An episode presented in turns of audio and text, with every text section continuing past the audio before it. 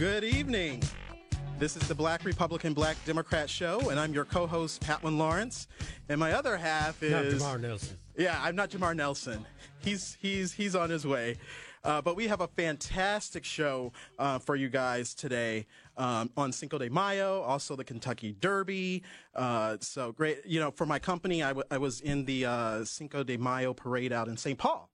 So you know that was that was actually quite fun uh, to do. I got to hold the placard, and the stagecoach was behind us, and yeah, it was it was actually very very nice, and got to see all the people. And a lot of people don't know the synergy between. Um, uh, enslaved people in America and uh, the battle that took place that you know Cinco de Mayo is celebrating that you know the French wanted to um, were, were going to support the South or in fact supporting the South um, and because of this battle um, which they lost um, there in Mexico um, that actually was to the benefit of enslaved people um, in the South in terms of the Confederacy because the French were going to uh, wanted the South to uh, break away and then um, use uh, the enslaved people in terms of you know the cotton, getting the cotton and all, and sending it to France. So there's actually a lot of synergy between what was going on uh, between Mexico and uh, enslaved people, and also the president of Mexico at the time. Um, he also um, invited some of the uh, Gullah Geechee. We know them as the uh, Seminole, but they were in a mix with Gullah Geechee people. Those are my dad's people from South Carolina, um, and the natives in Florida. Um, invited them to come down because of the wars that were going on uh, between them and the U.S. government. Um, so there's actually a lot of synergy. So actually, it's one of those days where African Americans should, you know, be proud. Um, you know, when other people are celebrating their heritage, you know, actually something that they should join in, kind of like with the Haitians and the Haitian Revolution and how that increased the size of the uh, United States uh, because uh, you know France sold. Um, the Louisiana Purchase, Thomas Jefferson, back in I believe it was 1802. So, uh, so yes, we're going to have our first guest. Our first guest is uh, Kim Crockett uh, from the Center uh, for the American Experiment. Uh, she's their uh, senior policy advisor and also their uh, legal counsel. And she's going to come on and tell us about this exciting event that is happening uh, on Tuesday. I'm going to be attending it, um, but we are going to bring her on to tell us all about it. Hey, good afternoon. Good afternoon. How are you? Very good. I, I tucked into my garage just in time for the storm. That yeah. I, yeah. exactly. I was like, what happened? It was so nice for most of the day. We got up to a little, uh, about what, 82 degrees or so and very Yeah. sunny. Yeah, now it's like, ooh. Just washed the car and looked at the sky Yeah. and went, oh. yes. So what's going on? So what's going on? What is going on on Tuesday? Oh my gosh, Candace Owens. So we're sitting in a staff meeting, boy, months ago, and thinking, you know, who would be a young, exciting person for us to bring? We do these quarterly lunches, Mm-hmm. um, usually downtown. Yep. And and we have you know lots of people who come from our from our members, but we also have these wonderful donors who buy tables for young people to come and, and listen. And we're trying really hard to talk to to young folks. Yes. And uh, we thought, oh, Candace Owens would be great. Mm-hmm. And um, she's just very articulate and she's so bold. And and then he says we picked her. And we knew we figured we'd have you know maybe 150 you know people. You Mhm. know sometimes we hit more. And then Kanye West Yeah. tweets out, you know, how many weeks has it been? Um, I like the way she thinks. Thanks. Yes.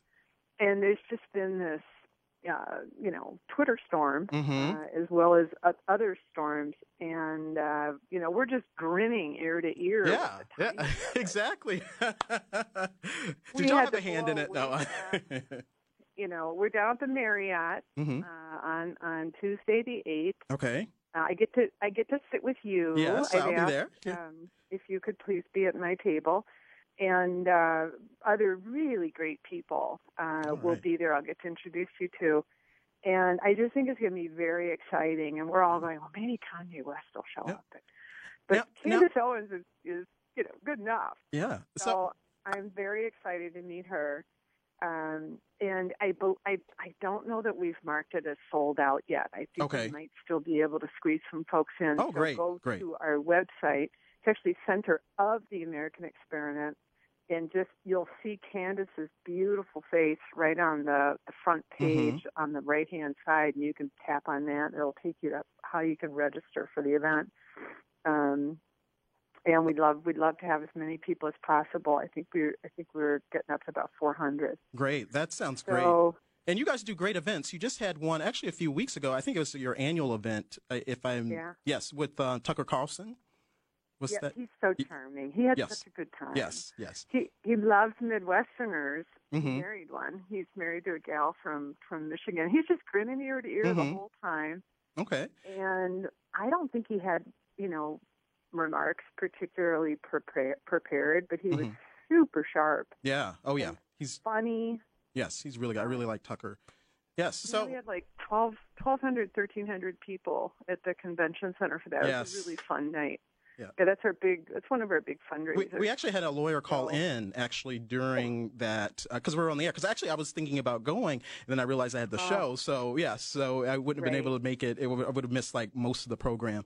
Uh, but I went the previous year um, when uh, Senator Cotton um, was um, was here.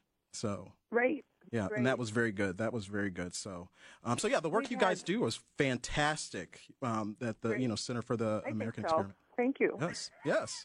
So yeah, so we definitely want to have you on as a guest at some point. I know we've been talking about dates and trying to work things out. I Uh, know. we'll make it you know what happen. you and I can do? we can compare calendars Yes. on Tuesday. I know I owe you a, a response because I want to come. What I want to come on and do some and and others at, at the shop could do so. What we love about Candace Owens, hmm and this is, I hope this doesn't sound strange, but I don't think it will to you. Jamar and I would probably have some good fights about it. And I can see him. He and I have battled on the radio a few times.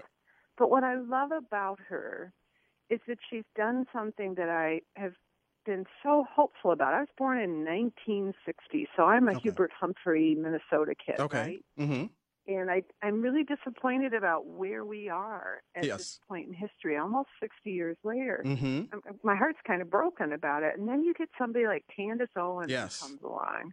Yes, and she's Uh, fantastic. I've known about her for I think probably about a year or so. Um, that I've Yeah. been following her, and uh, she, you know, she's fantastic. Like you said, she's very articulate. She's very sharp, um, and, and as an African American, I love that, especially as a, uh, that, you know, as a black woman that's very vocal. Um, you know, conservative principles, something that you don't really hear, but that's kind of like my aunts and my mom's generation, my grandparents. You know, kind of, you know, the way that she's exhibiting that, and so I'm kind of, I'm kind of uh, starstruck a little bit uh, well, with her, but she's too, because fantastic. What she has done, tell Mhm. me if this sounds strange because I need to learn how to express it. She owns her U.S. citizenship. Yes, you know what I'm saying? yes, She she does not see herself as second class that's right. or in a bigger position. As she Mhm. puts it, I am not a victor. I or victim. I am a Mhm. victor. Exactly. And this is what we've wanted. This is what Mhm. we've been fighting for. And I say the collective we. There's Yeah. still icky people out Yeah. there who aren't with us on this. Yeah. But she owns her U.S. Yeah, and unfortunately- not a. Uh, no, no, you're right. You're, and I agree with you. But unfortunately, what a I lot of? African Americans don't feel like they're. Even some will say we're not really citizens, and then I have to walk them through the history of why we are, and you know when all that occurred. and Oh, yeah. uh, but you have to take ownership of it. You, know. have to own it. Yes. And, and maybe you have to do a little bit of forgiving of what has happened. Maybe maybe maybe there has to be a lot of forgiveness that goes on, and maybe that's what part of what the conversation I'd love to have with you guys. Okay. where we forgive one another for terrible things that have happened. Yeah. But at some point, you got to move beyond it, Yeah. Well. or you don't own your citizenship, and you don't have the power of that. And it's so exciting to Yeah. see a young woman do that. Yes. And um, it's so I'm just Well, our guest that we're having on after you, our main guest for the uh, for the show, he's actually going to be talking about you know wealth and the numbers, and and packed into that is kind of why a lot of people don't feel fully included, and so you know there are some things that have happened, or because of things that have happened in the past, that is the reason why you know particularly African Americans are in the situation that they're in. But I think by knowing the history and then seeing a way forward, we can look to the past and the things that we did to improve and move forward to then you know to you know not only improve our station here in the U.S. but to be beneficial. And I think getting elected officials, policymakers, um, you know, on board is the is the key to that. Right. So, so yeah. um, yeah, I mean, you can. I, I, I'll I'll listen. And we have 30 hear- seconds left. Hear, hear. it, it's a complicated tale. Yes. But you know, until you put it out there and say this is my goal, hmm you won't hit it. Yeah. You know, it's true That's right. all of us. That's right. And and look at all the people that want to come in and live here. That's right. um, that's that's one of the ways to look at it. To look at it too. So anyway, we're right. excited Yes. um, to have a chance to tell your audience about it, and uh, I think there's still still some room left. So check out. But I would go on the website like this weekend All right. um, be, because I think it's going to sell out. And I look forward to meeting you. Yes.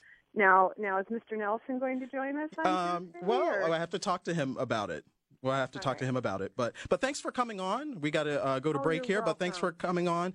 Looking forward to it on uh, Tuesday, uh, which is what May eighth at the Marriott at the Marriott Minneapolis, Oh, the yes. one down in the in in oh, the city center. on Seventh And by the way, thank you for the history lesson up front. That was very interesting, and I I will have to dig into that. Maybe you can tell me a good place to to go and read about Cinco de Mayo and that whole connection with All the. French. That was fascinating. You're a smart guy. All right. Thanks. All right. Thanks, Kim.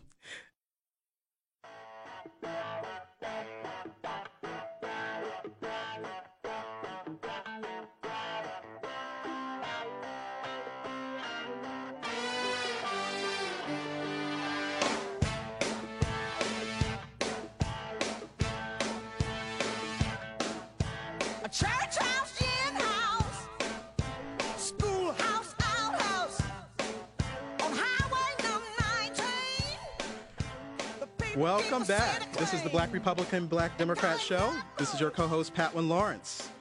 So now we have our uh, guest for the evening, uh, Dr. Jermaine Toney. He's going to come in and talk to us about wealth in the African American community.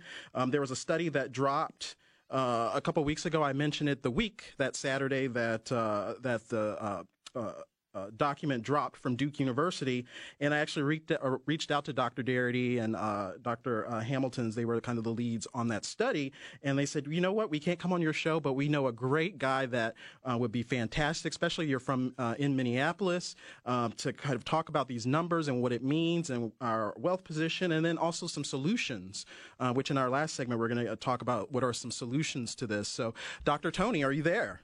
Yes, I'm here. Thank you for thank you so much for having me on the show. Yes. Well, no, glad glad to have you. I've been waiting for this discussion like all week. I've been waiting because it's a much needed one. You know, I, I worked. Uh, we had an organization here. It's uh, what was called the uh, Council on Black Minnesotans, uh, which is now the Council for, um, uh, I believe, uh, Council for Minnesotans of African Heritage. That there was a name change back in 2015 when I rolled off the board, and um, you know, we were uh, an advisory group to the governor, legislature, and state agencies about issues that impact people of African descent in the state of Minnesota. And so, you know, it's basically, you know, kind of working with uh, with lawmakers and agencies around policy and ways to improve the lives of people of African descent. And then, you know, there's also the NAACP, there's the Urban League, um, you know, then there's a number of other organizations that have formed that are, you know, tackling different aspects of this, whether it's economics and, and economic empowerment or on education.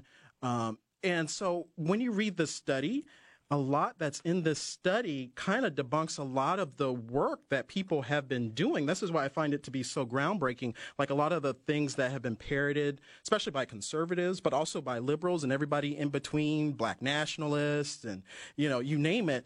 Almost, it seems like almost everything that we've been doing. Um, this contradicts what a lot of those things are, and um, and it, it might explain why nothing has changed. Quite honestly. Well, um, well, as a, I mean, as an economist with uh, expertise in uh, wealth inequality, I think there are four main lessons that we can pull from uh, what we get wrong on uh, closing the, the racial wealth gap. The Mhm. report. Uh, one is there are large racial gaps in uh, economic well-being in the country, and we could um, uh, we could also say including Minnesota. Mm-hmm.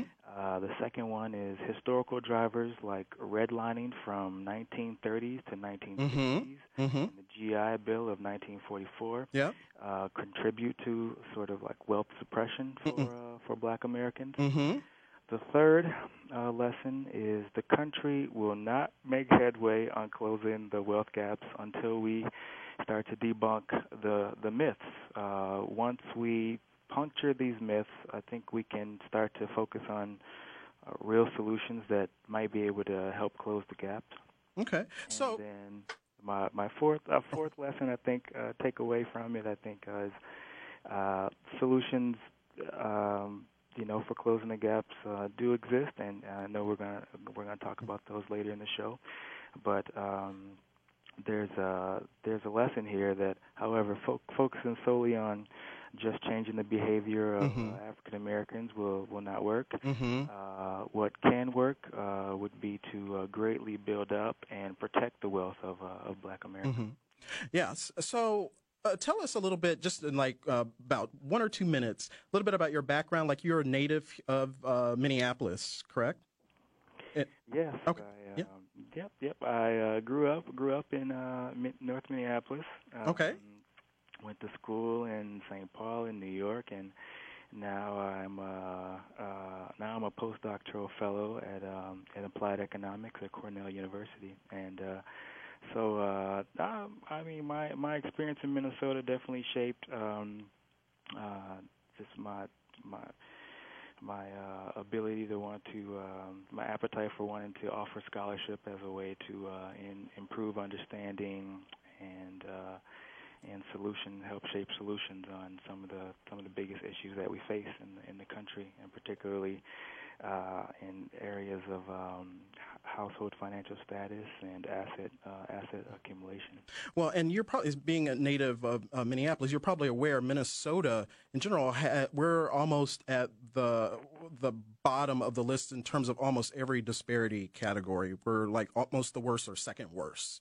Um, you know, whatever category. If we look at you know home ownership, if we look at you know uh, test scores, if we look at any number of things um, here in Minnesota, for some reason, which seems very surprising because you know I'm a native of South Carolina, and you know basically I came here and, and you know work in the uh, corporations here like so many uh, black transplants, um, and it's the culture is very different. It's very different here than what's in the South, and so uh, I'm kind of interested in getting your uh, that, that's going to factor into these the, this wealth situation, um, I suspect. But um, for our first question, so could you tell us what is the current state of African Americans in terms of income and wealth? And I know that those are two different things, uh, but you know what is the current state in wealth and in income according to the data?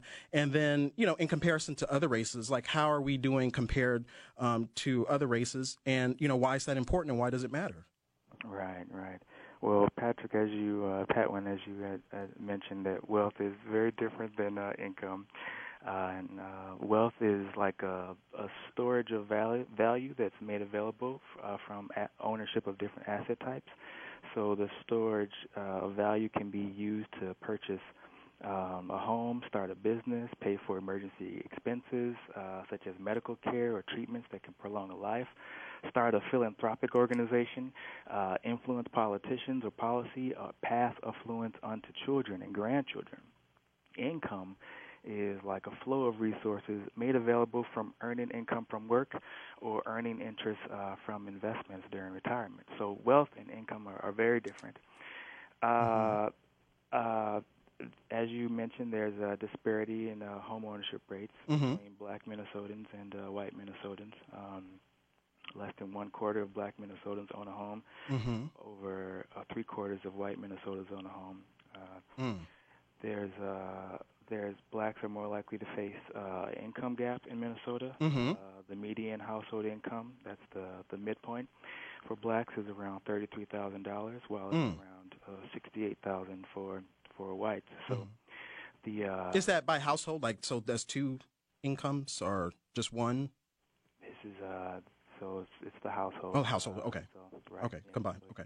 Whoever's in the household, pull up the uh, pull pull together the uh, income sources, and you get a, a household uh, income measure. Okay.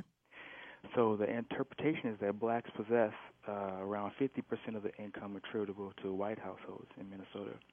Mm. And so I know you. So that's the income side. Uh, but there are many stories uh, we could tell about black wealth or white wealth in Minnesota Mm-hmm. just aren't told because of severe data limitations. The um, uh, most of the surveys on wealth are national in scope. Mm-hmm. There's only one source of disaggregated wealth information by race, ethnicity, or nation of origin, and that project is based at Duke University, Mm-hmm. uh, called the National Asset Scorecard on Communities of Color. Oh. They've profiled cities like Boston, Miami, Mhm. Los Angeles. Now, uh, wealth information on people in the Midwest, like Minnesota, would greatly enrich the current information that's available. But uh, there's stories we just aren't are, aren't able to tell because of these these data limitations. All right. Well, Dr. Toney, we're going to break here. Um, so when we come back on the other side, we're going to talk a little bit about those numbers and then get into unpacking uh, the study. So this is Black Republican, Black Democrat on Twin Cities News Talk and TwinCitiesNewsTalk.com.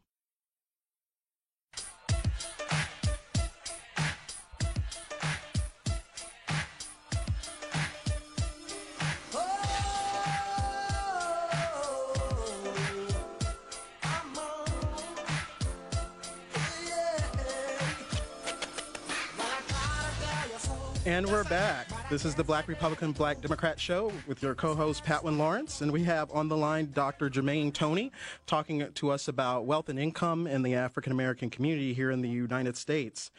Uh, Dr. Toney, so we talked. Uh, you kind of walked us through kind of the historical narrative of kind of the, of how we got into this situation.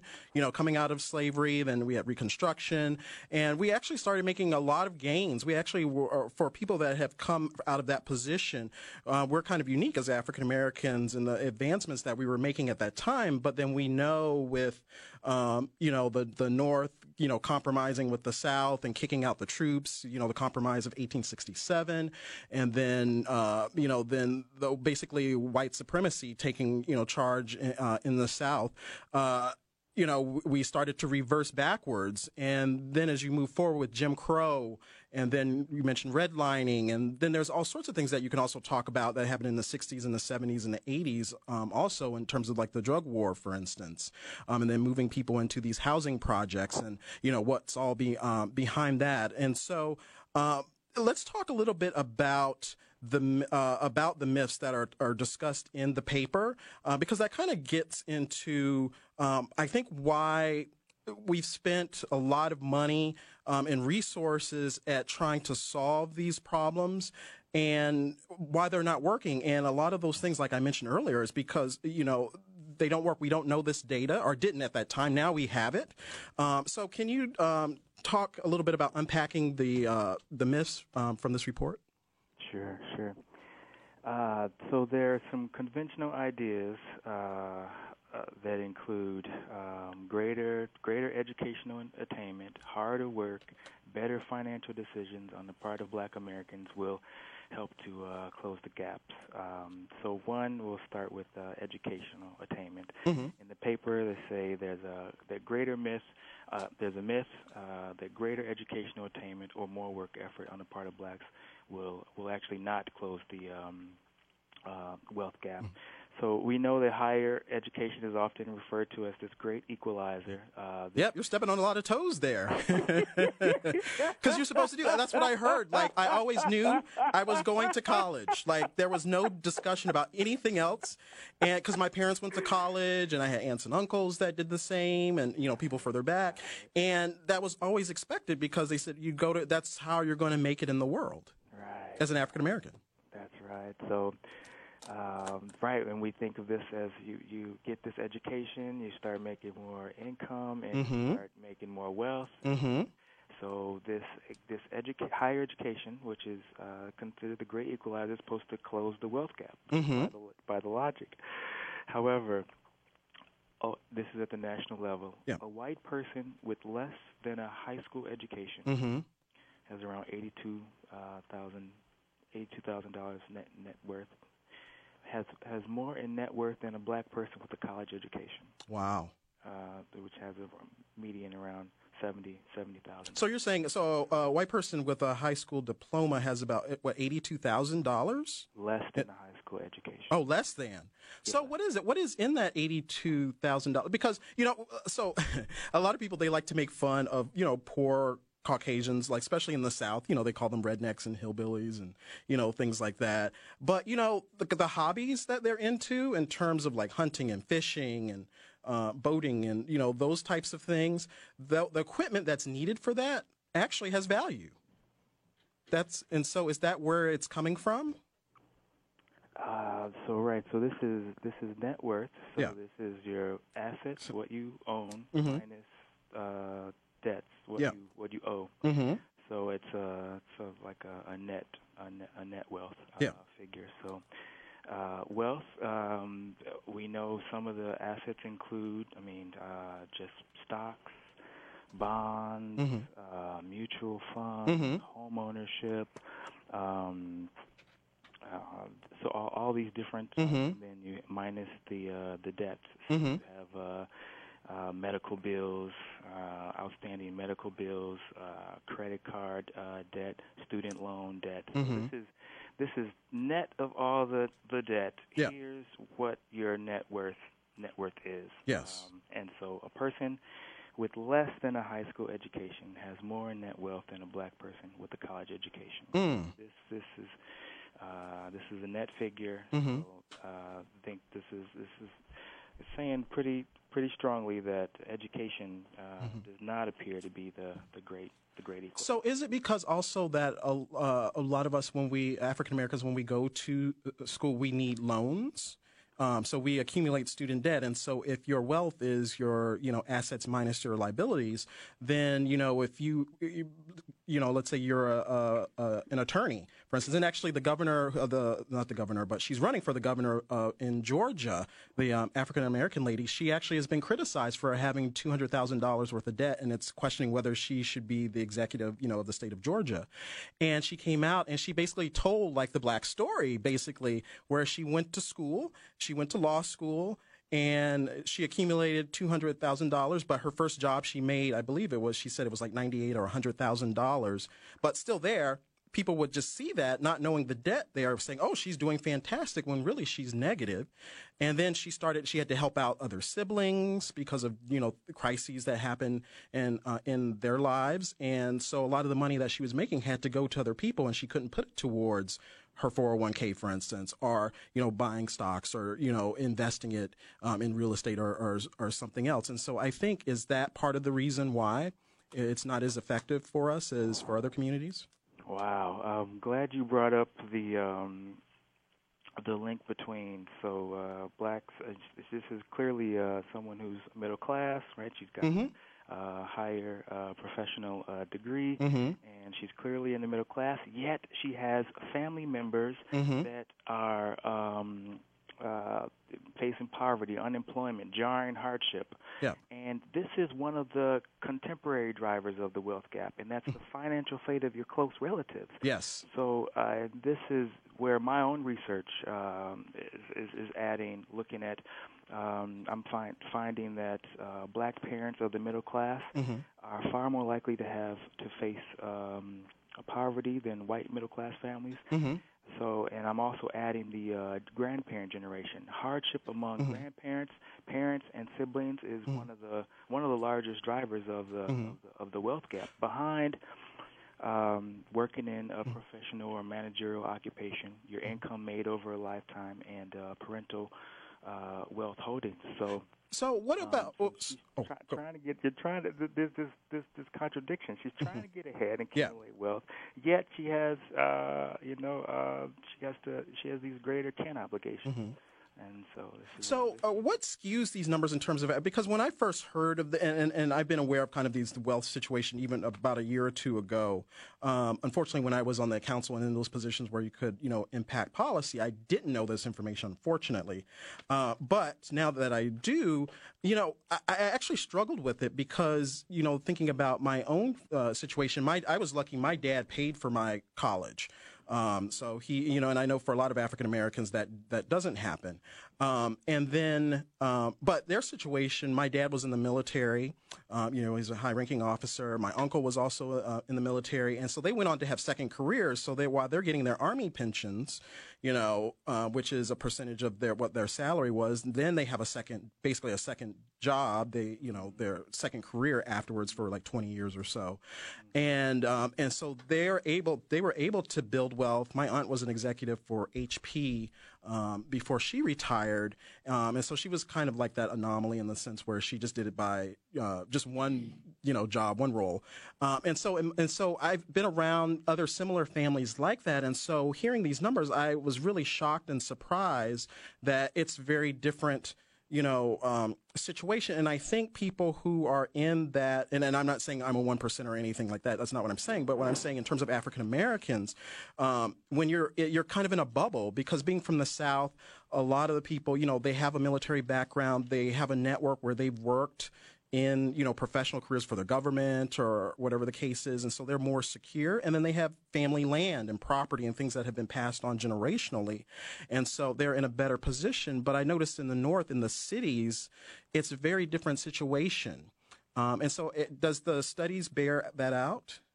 Mm-hmm. um, well the difference between north south and you know urban rural right, uh, suburban I'm I'm I'm not sure, uh, but I know that because um, you're you're you're talking about family and saving and mm-hmm. um, uh, income things like that. Yeah. I know that there's mounting evidence that says that blacks do not have a, a lower savings rate than than whites once yeah. you adjust for uh, household income. Mm-hmm. You take into account but, household income. But then, how can we be so, behind? Because if we have a, a, a good savings rate, why aren't we investing that?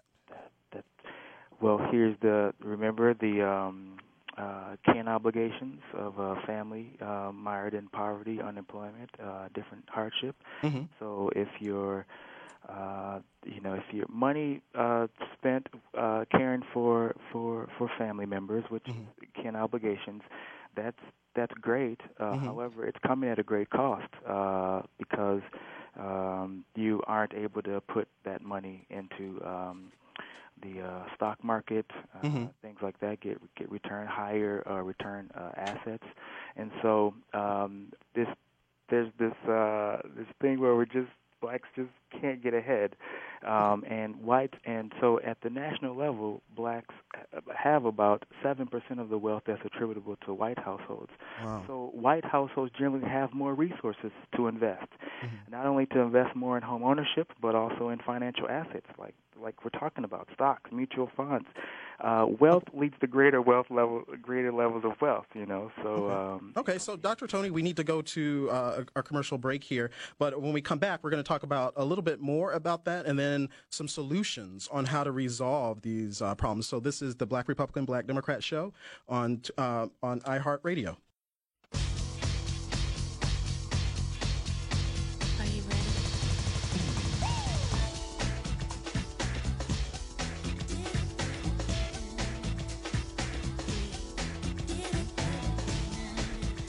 Welcome back, Black Republican, Black Democrat, Twin Cities News Talk at TwinCitiesNewsTalk.com.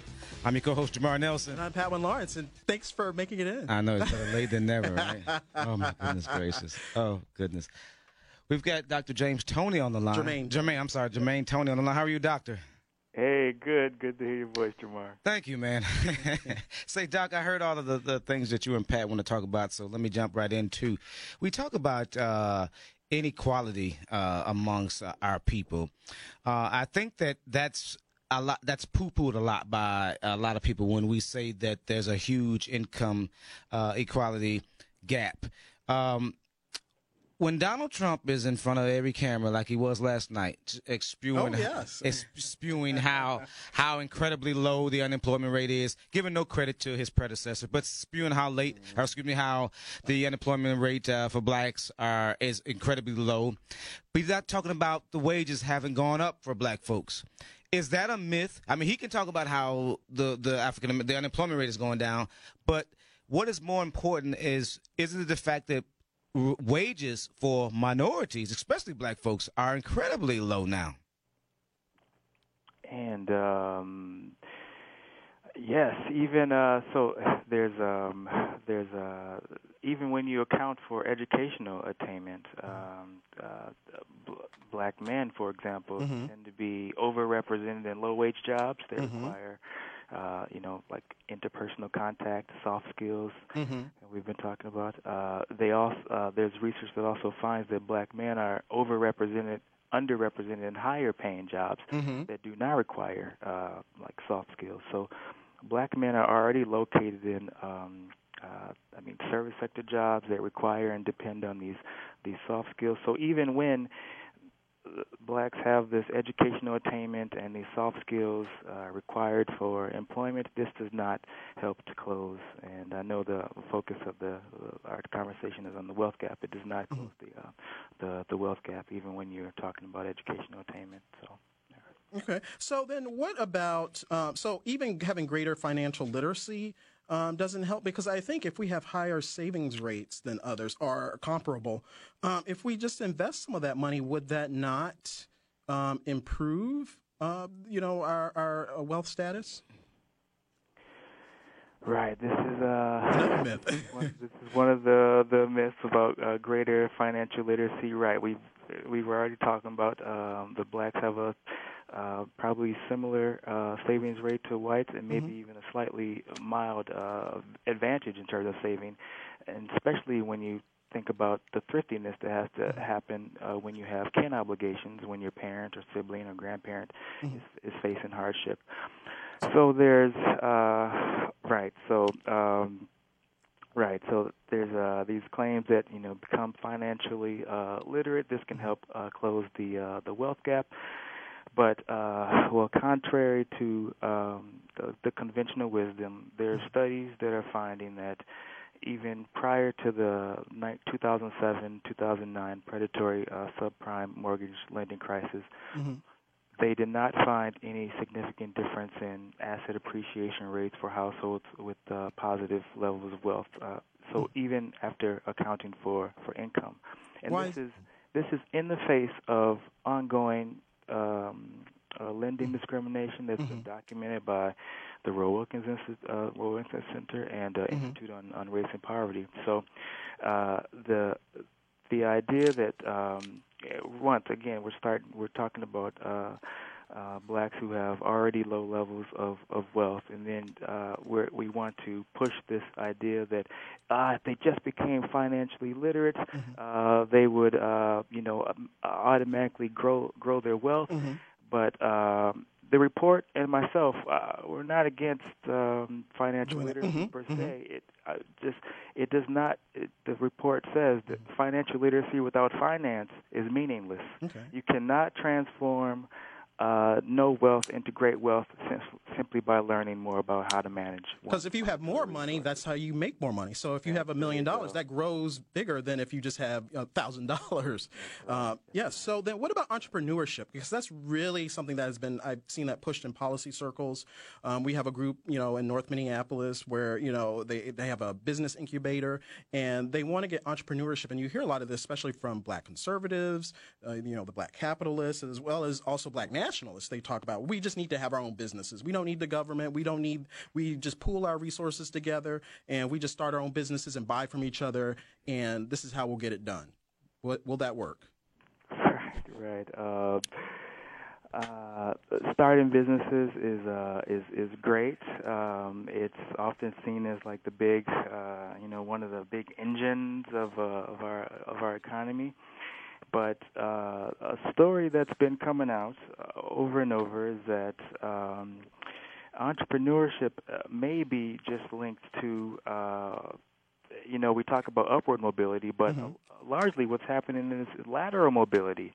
Uh, if you if you come from a family of, of wealth, you're you know, and think of uh, think of you know uh, Mark Zuckerberg, owner of Facebook. He's he touted as self-made, but Mhm. he actually got uh, over.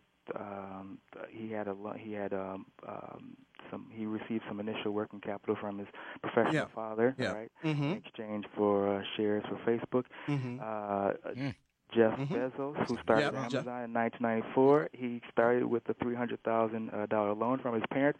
So there's it Mm-hmm. And Trump- Trump would be an example. Like, le, le, yeah, exactly. A million dollars, yep. This is exactly um, this is example of lateral mobility instead of upward mobility. So isn't that isn't that the problem when a lot of white folks say when they tell us to pick ourselves up by the bootstraps?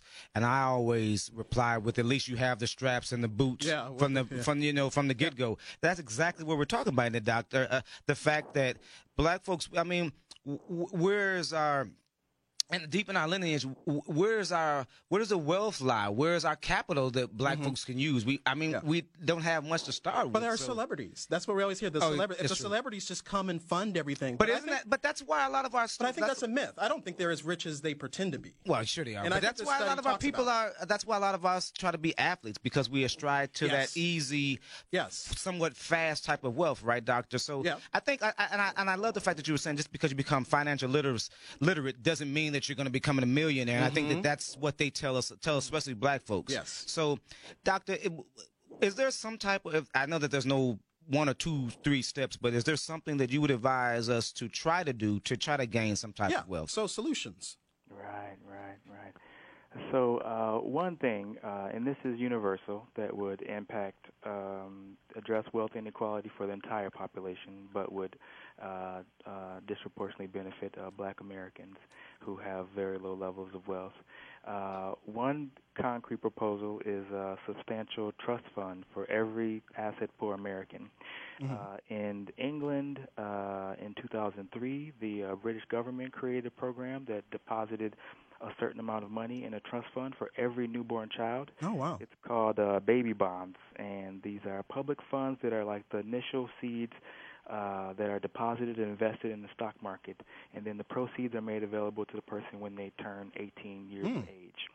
Okay. So once they turn 18, they can do. Uh, you know, I mean, there's uh, some restrictions. You have to invest in education, training, or continue to save for other ventures. Uh, this might, I know, uh, the authors in that report, what we get wrong about closing the wealth gap, are um, are trying to uh, imagine this at, at the national a national level. Okay. And what are some uh, and and while you were talking about solutions, there's one other thing I wanted to talk about real briefly. I mean, we've got like about three minutes left. Do you have an, another 15 minutes you could spend? We could do a post show that we could talk more about solutions. Uh, sure. Sure. Okay. Um, the the last thing that I, uh, one of the myths in here is about the black family. I think that comes up a lot, where it says, "Well, you're from broken homes. There's no father figure. There's this, and, and that's why you're unable to do it." Why is that a myth? Right, right. So, uh, uh, right, there's the myth that the cure for asset poverty is for blacks to get married. yeah. Uh, but My parents tell me that all the time. right on for real, Get right? Married, right? Yeah. Uh, Yep. But actually, marriage will not close the the wealth gap. Mm. Um, and for men, it ruins it sometimes. uh, Yes. so- if they get a divorce.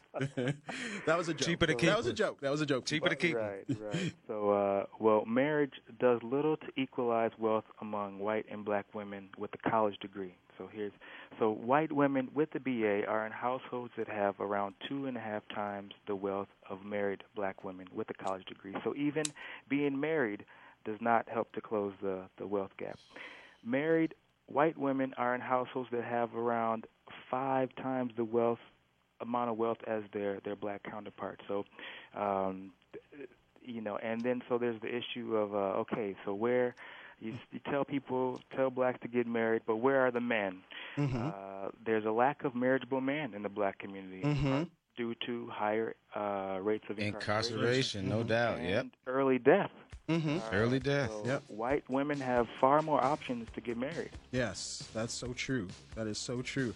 Well, uh, Dr. Toney, uh, we, for this part of it, we want to thank you for coming on. If you just hold on, we're going to do a post show, and then we can talk more about solutions because I think this is so critical for us to, you know, discuss wealth and uh, the wealth inequality. Because if we want to move forward, especially as African Americans in the nation, we really got to talk about what happened in the past, what got us to where we are, and then look at real solutions um, to resolving the issue. Ladies and gentlemen, make sure you tune into the Post Show podcast. I'm the late Jamar Nelson. And I'm Patwin Lawrence. Thanks for listening to us. This is Black Republican, Black Democrat on Twin Cities News Talk and TwinCitiesNewsTalk.com. Bye. Bye.